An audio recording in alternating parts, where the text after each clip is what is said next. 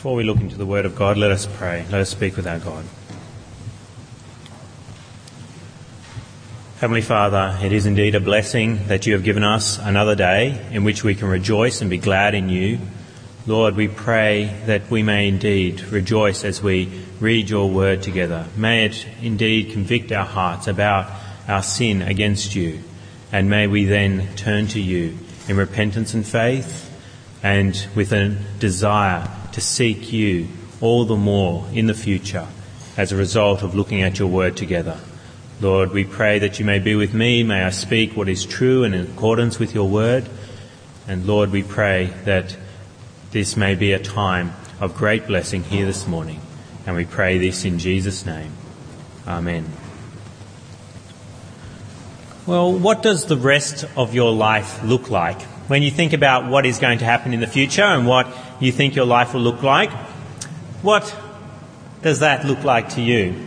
I remember growing up, I used to think a lot about what I was going to do when I grew up. And of course, it usually focuses around what occupations you would have. And so when I was really young, I remember thinking that I'd be a fireman, because of course then you can run red lights. And that was the main reason to be a fireman. I also remember wanting to be a park ranger, but when people used to ask me, because I had quite an interest in nature, when people asked me what I wanted to do, I used to say a bush ranger, because of course I used to get bush and park confused, and so I'd say I'd be a bush ranger. And so they were quite tickled at the fact that they thought that meant I wanted to rob stagecoaches on horseback. There were other things that, of course, I wanted to do when I grew up. I used to want to be a vet, and so I actually did work experience at a veterinarian's while I was at school. And then eventually I ended up going to university and studying podiatry, and thought that the rest of my life would be one of being a podiatrist. And then that moved to podiatric research. I would be involved in research and probably end up in Melbourne. And then, of course, my life has changed even more so that I'm not a bushranger, I'm not a fireman, I'm not a veterinarian, I'm not even a podiatrist anymore. My registration I've let lapse. I'm now a minister here at Drummoyne. My life isn't what I thought it would look like from all those years growing up. I never thought I would end up here being a minister of the gospel. What does the rest of your life look like? What are you thinking the rest of your life will be?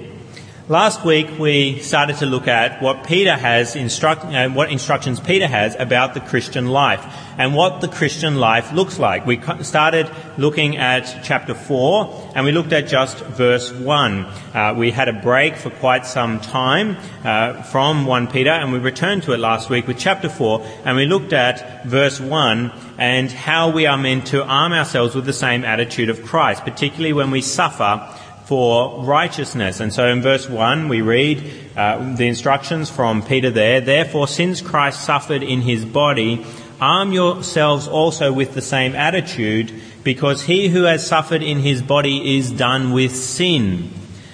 Peter is encouraging Christians to be done with sin, and that is why they will suffer, but they are people who are done with sin, and so they're prepared to suffer for righteousness' sake. And now he's going to come out in verses 2 and following with a little bit more information about what it means to be done with sin, what it means to be someone who is no longer interested in sinning. And that's what we're going to look at this morning.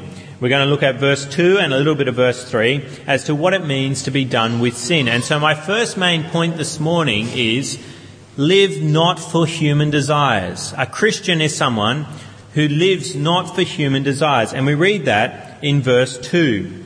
It says, as a result, if you are done with sin, he does not live the rest of his earthly life for evil human desires, but rather for the will of God. If you're a Christian, you are someone who does not live the rest of his earthly life for evil human desires. What are these evil human desires? Well, in the Greek, it's actually literally desires of men. And so the NIV has actually added a word here. It's put the word evil in front of it. And so if you look at other translations, you will see that the word evil is not there, because it's literally desires of men. So what are human desires? What are desires of men? Well, human desires can include many things. We have lots of different desires. We have things like desires to eat, desires to drink, desires for sex, desires for friendships, desires for children, desires to enjoy different pleasures that we experience in this world. But aren't such desires good? If this is literally, in the Greek, just human desires, is Peter against such human desires that we have of eating and drinking, of having friendships, of having children, those kinds of things? Is Peter telling you not to have normal human desires? No, Peter is indeed telling us not to have evil human desires, and the NIV has just been trying to help us out by taking away some confusion there. Now, you can judge for yourself whether the NIV is right to do that and help you out with the understanding of the text by putting the word evil in there. And we know that these desires have to be evil desires because of the context of the passage. What are the human desires contrasted with in verse 2? As a result, he does not live the rest of his earthly life for human desires, but rather for the will of God. So these have to be desires that are not in accordance with the will of God. And God's will is that you are someone who eats and drinks. He made you, that you have desires for friendships, that you have desires for children. Those are good things that God has given you on your heart. And so these have to be things that are against the will of God. And we know that they have to be against the will of God because of the context as well. In later verses, it actually starts to talk about these desires in other ways. It says in verse 3, "For you have spent enough time in the past doing what pagans choose to do." So these are things that pagans choose to do, which of course pagans are people who are not worshipping God. They're people of other nations, people who are outside of God's kingdom. And then there's some lists of things that are clearly human desires, but not good ones. They're evil ones that come in verse 3. Living in debauchery, lust, drunkenness, orgies, carousing, and detestable idolatry, which we'll start to look at next week, what those exactly mean. So clearly here, Peter is against human desires that are indeed evil human desires. And that should be what the Christian life looks like, are people who are not embracing evil human desires. They are not people who are sinning. Sin characterizes humanity. All humans have fallen. All humans are unrighteous. And our lives are characterized by sin. Even those good desires that God has given us, like for eating and drinking and sex and friendships and having children, all those kinds of things can be tainted with sin, and in fact are tainted with sin if you're not a Christian. You can be doing those things like eating and drinking, and you can walk them into actual sin. You can overeat and damage your body, or you can even make food into an idol, that's all you are thinking about, and you're not receiving food as a gift from God. You're actually starting to worship food. Or that can be about any friendship, or even having children. You see some parents, their children are their gods. Everything is done for their children. And they've taken a good, healthy desire and warped it, twisted it, so that it actually becomes sinful. But that is not what the Christian life looks like. The Christian life is not one that is characterized by evil human desires. What are we supposed to be doing instead? Well, that brings me to my second main point: live for the will of God. Christians are meant to be ones who live for the will of God. And that is in verse 2 as well. As a result, he, that's a Christian, does not live the rest of his earthly life for evil human desires, but rather for the will of God. The Christian is someone who is supposed to be living for the will of God. Now the question is, what is the will of God? The will of God is actually quite a confusing matter for many Christians, and one of the reasons why it's confusing is because there's two types of the will of God in the New Testament, and it doesn't actually tell you each time what it means by the will of God and which type of God's will it is speaking about in the text. And so each time you come to the phrase will of God or God's will, you have to work out, well, what will of God is this speaking about? What are the two wills of God? Well, there's his hidden will, his secret will. That is what he desires to happen in this world, what he wills to happen. And that is unknown to us. That's why we call it the secret will of God. It's the hidden will of God, because we don't know what he wants to happen, what is going to happen in the future. But that will of God is a will that is never broken. That will of God always is fulfilled. When God wills something to happen, it is done. And that is a will of God that is spoken about in the Bible. Is that what he wants you to do here? Is that what Peter is speaking about here? The will of God in the sense that he wants God's will to be done, his secret will. He wants you to do his secret will. No, you will always do his secret will. God willed that you would come to church this morning, and what? Lo and behold, you're here. You came. You can't go against God's secret will. It always is accomplished. What is the second will of God? Well, the second will of God is his revealed will, what he would have you do. And this will is not always done. This will is sometimes broken. But this is the will that is being spoken of here. This is the will of God that we know, particularly through commandments, that God gives us different commands that we should do. Now, some people think that there's a third will of God. Many Christians embrace this idea, and it's been built up particularly since about the 1800s. It's come out of a pietism movement, and they think that there's this will of God, and it's a third type of will. And one way of describing it from a book that I was reading about this subject, it says that the third will of God is where God has an ideal, detailed life plan uniquely designed for each person, which he reveals to the heart of the believer through inward impressions and outward signs. So you believe that God has this plan for your life, and you've just got to work out what it is. So he's got a plan for you to marry a particular person, and he's going to give you the urges. If you just have enough, if you pay enough attention, you'll work out which person it is that you're meant to marry, or what job you're going to take. Now, it is true that God has a unique, detailed plan for your life in his secret will. What is not true is that you have to continue trying to work out what it is, and if you somehow marry the wrong person, you're breaking the third will of God, and you're going to be in big trouble because you've ended up marrying the wrong person, and really he wanted you to marry Bob and not Steve, and so it's all going pear-shaped for the rest of your life. That is not true. And so when Christians seem to think that, I've got to work out what the will of God is in my life, that's what they're often going for, is what would God have me do in this situation? And if I get it wrong, it's all going to go up the creek. Well, that's not taught in Scripture at all. You do have to worry about the will of God, because this verse makes that clear. You're meant to be living it. But it's not trying to work out what that plan is for your life. God's got it all covered. You just trust that his secret will is secret for a reason, and that he's going to work it all out. He's in control. What you're meant to worry about is not any third will of God, but the second will of God that we've seen in Scripture, that of his commandments. You can know God's will for your life. You just have to read the book that describes it and tells you what is God's will for your life. You need to start digging into it and looking at those commands that are there in Scripture as to what he would have you do with your life. What are examples of God's will for your life?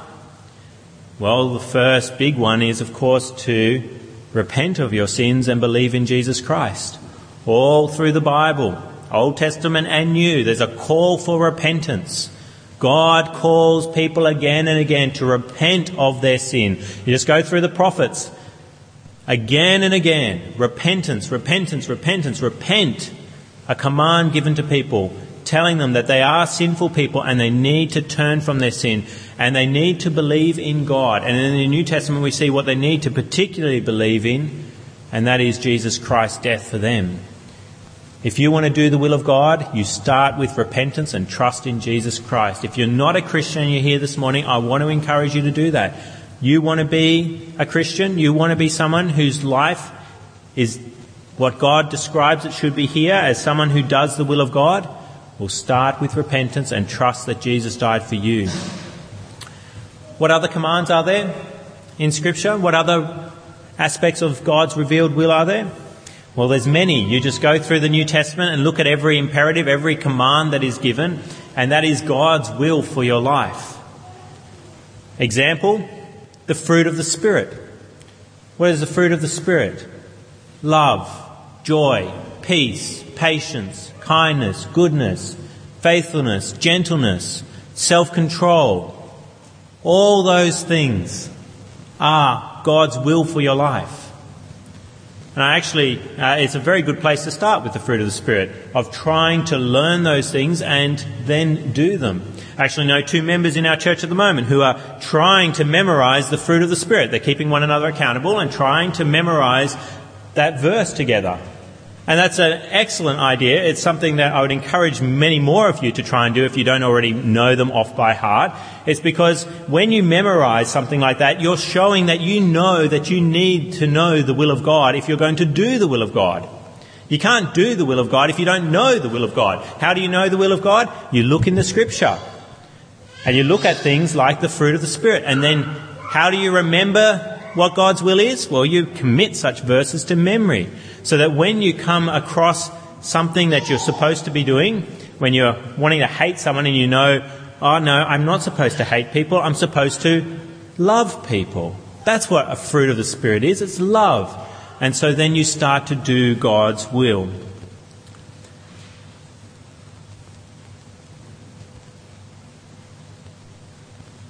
It's also interesting here this morning that there's no third option. You're meant to do two things. My first two main points this morning is that you're to live not for human desires, and my second was you live for the will of God. There's no other option here. It doesn't say that there's a grey option. There are only two ways to live. There's no middle ground here. I sometimes get accused of being too black and white. That I'm always, something is black or it's white. And I actually take that as a compliment because I believe that God is black and white. He either sees righteous or unrighteous. He doesn't have here in this text. As a result, the Christian, he does not live the rest of his earthly life for evil human desires, but rather for the will of God and grey things, neutral things. It's either you're doing evil human desires or you're doing the will of God. And so you need to be doing you need to be doing the will of God. You need to be excluding evil human desires from your life. You're meant to be doing what is righteous and not what is unrighteous. That's what your life should look like. But how long are you meant to live for God's will?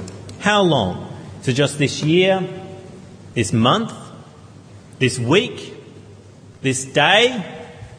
Maybe just this morning, and you've only got an hour and 10 minutes left of it that you have to live for God's will. What does Peter say in this text? How long you're supposed to live for God's will? Verse 2, as a result, he does not live the rest of his earthly life for evil human desires, but rather for the will of God.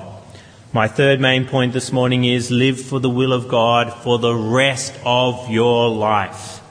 Your life stretches out before you, and God wants you to live for his will all the time that you're on earth.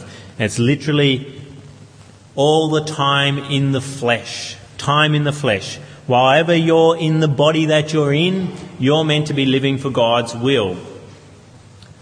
Well, then you might say, well, what about in heaven? Does God want you to do his will there? He seems very specific here. He's just saying while you're in the flesh. Yes, you will do God's will in heaven. God wants you to do his will in heaven. In fact, when you get to heaven, you won't need to have this command because you won't be able to do anything else. When you get to heaven, it will be wonderful because we will do God's will all the time. What do we pray in the Lord's Prayer? Your will be done on earth as it is in heaven. That's the standard we're going for. Because in heaven, God's will is always done, both his hidden will and his revealed will. You will be doing God's will in heaven. And that's a wonderful truth. It'll be wonderful there. Imagine that you will have no more evil human desires. You won't be able to sin. It will be impossible to sin. It's actually going to be better in heaven than it was for Adam and Eve in the garden. Sometimes we talk about the Garden of Eden as a place that we want to return to. No, I don't want to go back to the Garden of Eden because what happened in the Garden of Eden? People sinned. Eve and Adam sinned there. And Satan was hanging around as a snake. I don't want to be there. I want to be in heaven where there's no possibility of me eating something that I shouldn't be eating. And that's what heaven will be like. It'll be impossible to sin in heaven. So Peter doesn't need to command you to do God's will the rest of your earthly life and heavenly life, because the heavenly life is taken care of. You don't need to worry about that. What do you need to worry about? You need to worry about the rest of your earthly life, because it is still possible for you to sin in this world. It is still in your heart that you have evil human desires, and you may act upon those evil human desires. So no matter how much more time you have left in this world, you must use your time for God's will. Now, some of you, of course, odds are, have more time than others. But whatever time you have left, you must make the use of that time for God's will. If you're elderly, if you're an older person, and probably don't have much more time in comparison to some of the younger people in this church, don't fritter away that time. Make the most of it. People are prone to different sins at different stages in their lives. And there are old people's sins. There are elderly sins. People, when you're in your old age, you're prone to different sins in different ways. Things like grumbling. There are so many things to grumble about when you get older in life. And one of those things can be about things in the past, that the days in the past were better. I love the text in Ecclesiastes 7:10. I haven't been able to apply it too much to my life because I'm still fairly young. But Ecclesiastes chapter 7 verse 10 says, "Do not say, 'Why were the old days better than these?' For it is not wise to ask such questions." And I see that in my heart already, that I say, I remember when chocolates, you could buy a block of Cadbury dairy milk for $2.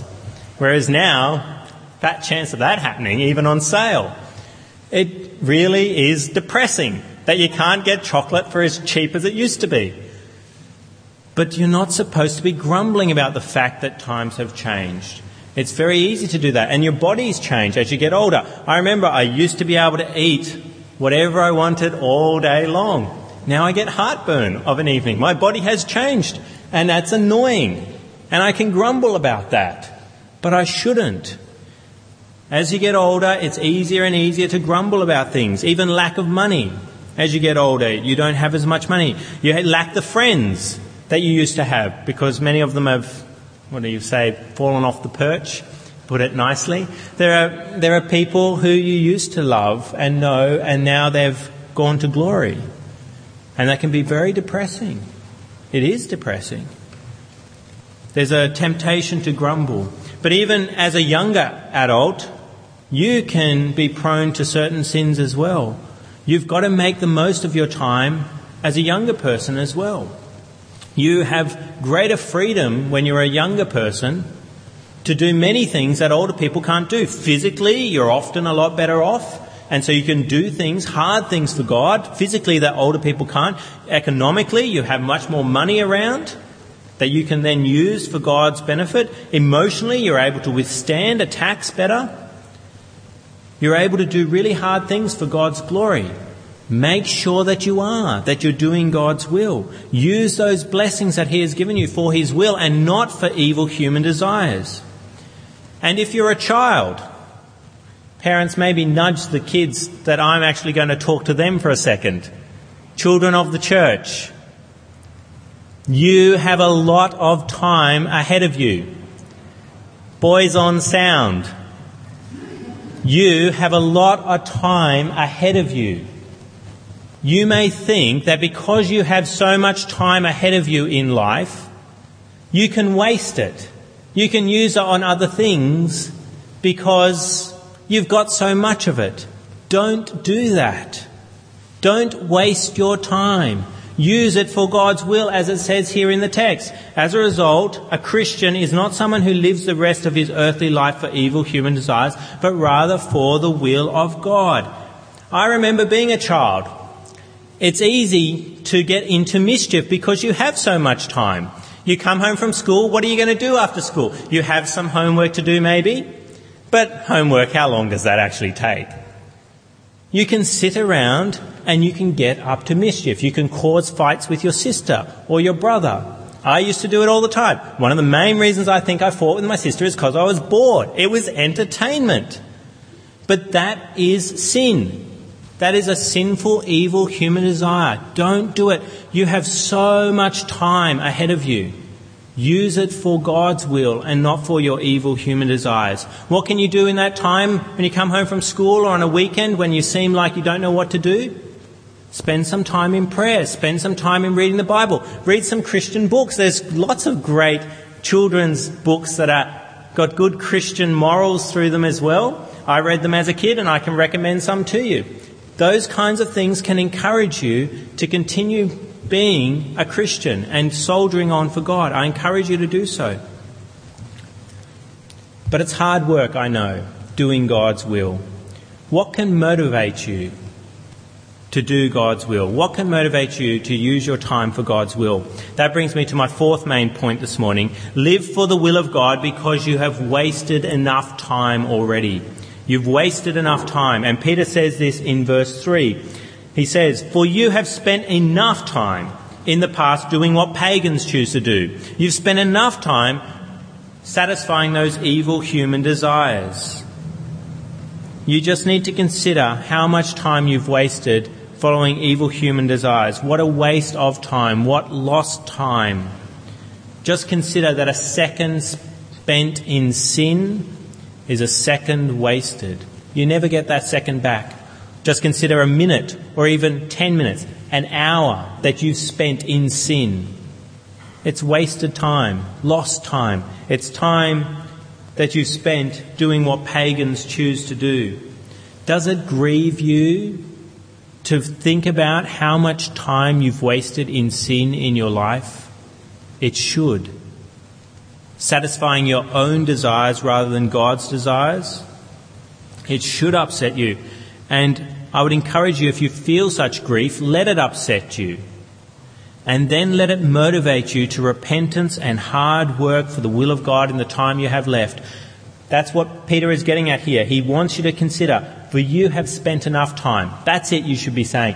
That was wasted time that I satisfied evil human desires. I'm not going to waste any more time. I'm going to make the most of my time and use it for God's glory.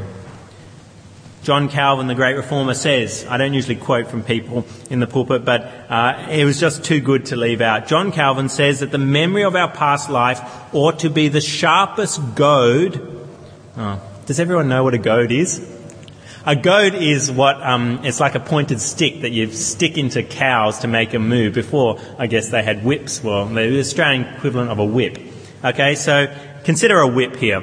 Calvin says that the memory of our past life ought to be the sharpest whip to make us run on well when we recollect that we have been wandering from the right way the greatest part of our life. You should consider how much time you've wasted in sin and then say, no more. I'm not wasting time in sin. I've spent enough time doing what pagans choose to do. I'm going to choose to do what God wills for my life. So what does the rest of your life look like? What have you got planned for the rest of your life? A career change? I've had a few career changes. I mean, yes, I've only really had a couple of careers, I guess, if you include working at Target part-time a career. I've had a few careers. I've had a few ideas as to what I'd like to do for a career. They've changed. What are you considering doing for the rest of your life? Is your life going to be one that is described here by Peter as one who does not live the rest of your earthly life for evil human desires, but rather for the will of God? For you have spent enough time in the past doing what pagans choose to do. That is what your life should look like. Let us speak with our God now. Heavenly Father, we come before you this morning in grief, knowing how much time we have spent in sin, how much time we have spent following evil human desires rather than doing God's will. Lord, we pray that you may make your will known to us. May we dig deep into your word to see what you would have us do with our lives. And we pray that we may indeed do God's will because we recognise that we have spent enough time doing what pagans choose to do and that this has got to stop. And Lord, we pray that our lives may indeed be ones that are filled with the will of God, until we reach heaven, where it will be impossible for us to follow evil human desires any longer. And we pray these things in Jesus' name. Amen.